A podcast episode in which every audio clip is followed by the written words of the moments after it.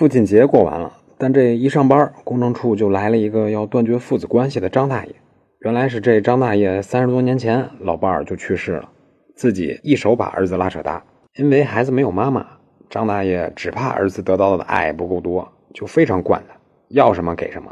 谁知道现在这儿子，一是没结婚，二是没稳定工作，三十多岁了还和张大爷住一块儿，不光不照顾张大爷，还好吃懒做，爱赌博，有时候还打骂张大爷。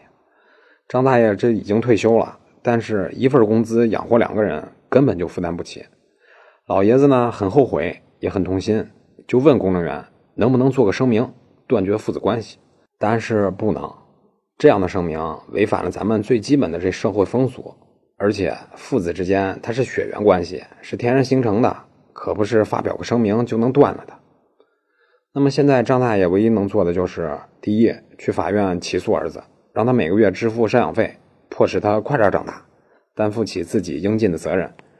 第二呢，或者考虑就在公证处办理一份遗嘱公证，限制或者剥夺他儿子的继承权。最后，愿所有的父母都是先爱自己，再爱子女。以上就是今天的音频，您的赞助、评论、转发是对我最大的支持，在此鞠躬感谢。咱们下期再见。